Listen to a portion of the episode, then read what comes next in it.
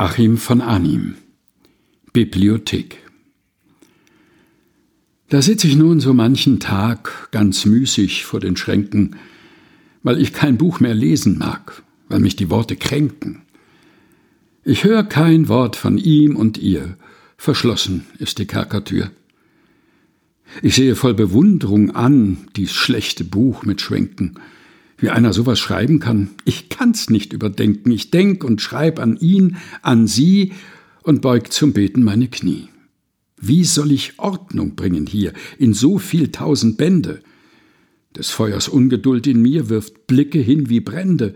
Es brennt in mir nach ihm, nach ihr. Verbrennen möchte ich alles hier.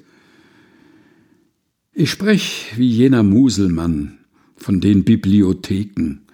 Was gut, im Koran traf ich's an, das andere sind Schattiken. Was ich nicht find in ihm, in ihr, ist unwert, dass ich's registrier. Achim von Arnim, Bibliothek, gelesen von Helga Heinold.